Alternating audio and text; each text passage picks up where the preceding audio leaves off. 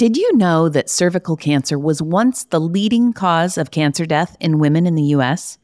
Thanks to prevention and screening, the cervical cancer death rate has dropped by more than half since the 1970s, but it still has a major impact on women's lives. According to the National Cancer Institute, nearly 14,000 women received a diagnosis of cervical cancer in 2023, and over 4,000 died as a result. Today, I'm talking with Dr. Monique Spillman, Chief Gynecologic Oncologist of the Division of Gynecologic Oncology at the University of Arkansas for Medical Sciences. She'll shed light on what you need to know about cervical cancer, including causes, risk factors, and treatment options. I'm Jamie Lewis, and this is UAMS Health Talk, a podcast from the University of Arkansas for Medical Sciences. Dr. Spillman, thank you for joining us. Thank you for having me today. Let's establish some basics. What is cervical cancer? So, cervical cancer is a cancer that develops at the opening to the uterus or the opening to the womb. It's what we detect by doing screening pap smears. Do we know what causes it?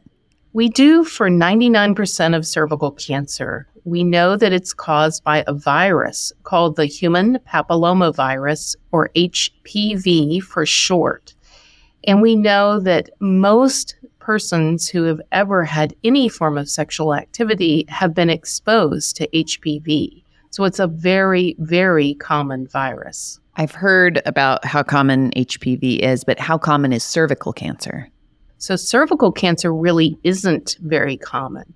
So, it only develops in approximately 5% of patients who were exposed to HPV.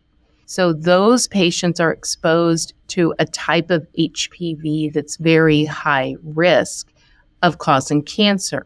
And in those patients, the exposure could have occurred even 20 or 30 years before the cancer develops. So it's a very long time to develop cancer. Are there any specific symptoms to look out for?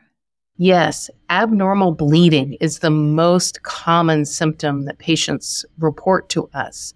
This can take the form of a heavier than normal period that continues for several months. Or they may find that they bleed in between periods, or even that they bleed after sexual activity.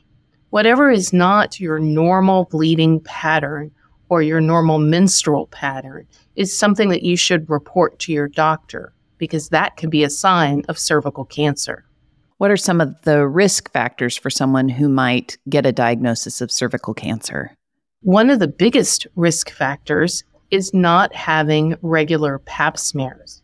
So, as I said earlier, it can take up to 20 years for cervical cancer to develop.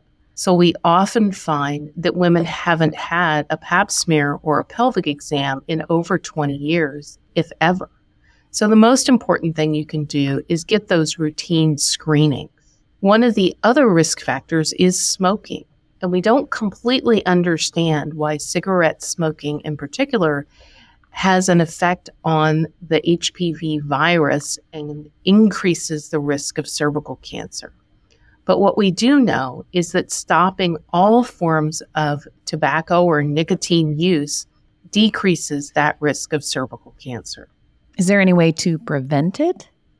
This is one of the big success stories of the last few years. We now have a vaccine that can prevent cancer.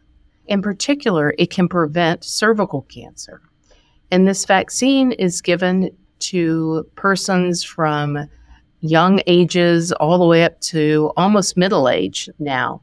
And it can be given to both men and women because both men and women can contact and become infected with the HPV virus. But this vaccine covers the types of viruses that are the highest risk to cause cancer as well as the types of virus that sometimes cause warts. So when this vaccine is given, it decreases the risk of both precancers as well as subsequent cancers in both men and women. That's exciting that there is a vaccine that can help prevent. I know screening has also done a lot for decreasing instances of cervical cancer. How often should women be screened and at what ages? Yes, so our screening is typically done through a pap smear as well as screening for the HPV virus itself. So now we do something called co testing, meaning that the regular routine pap smear checks the cells to make sure they do not look abnormal under the microscope. But we also check to see whether those cells contain the HPV virus. We have shifted a bit in our recommendations for pap smear screening. And now we say that younger women under the age of 21 do not need pap smears. But they do need them once they hit the age of 21 up until about the age of 65. Once women are above the age of 65, if they have had normal pap smears and have had an adequate number of normal pap smears, they can discontinue pap smear screening. We also know that women who have had a hysterectomy previously for non cancerous conditions may be able to forego pap smears. But that's an individual discussion for those women to have with their physician. If I discover I have cervical cancer, what are my treatment options? So, treatment for cervical cancer really depends on how advanced the cancer is when it's found. So, if it's found in a very early spread pattern or confined to the cervix, that's called a stage one cancer. And in that case, sometimes a cervical biopsy can be done that can remove that very small early cancer, and that will take care of the treatment. If the cancer has spread beyond the early stages, then we have to talk about doing a hysterectomy and maybe even a radical hysterectomy. And what that means is that extra tissue is taken out beside the cervix and the cervix, the tissue beside the cervix, as well as the uterus and maybe lymph nodes are removed. This allows us to determine the extent of spread and if any radiation or chemotherapy is needed. If we have the unfortunate circumstance of an advanced cancer, then those are treated with chemotherapy and radiation therapy, but not with surgery. Well, thank you so much for all of this information and for your time, Dr. Spillman. Thank you. And please, everyone, go get your pap smear. I'm Jamie Lewis, and this has been UAMS Health Talk, a podcast from the University of Arkansas for Medical Sciences. For more information about cervical cancer, visit uamshealth.com slash condition slash cervical dash cancer or call 501 296 1200 to make an appointment.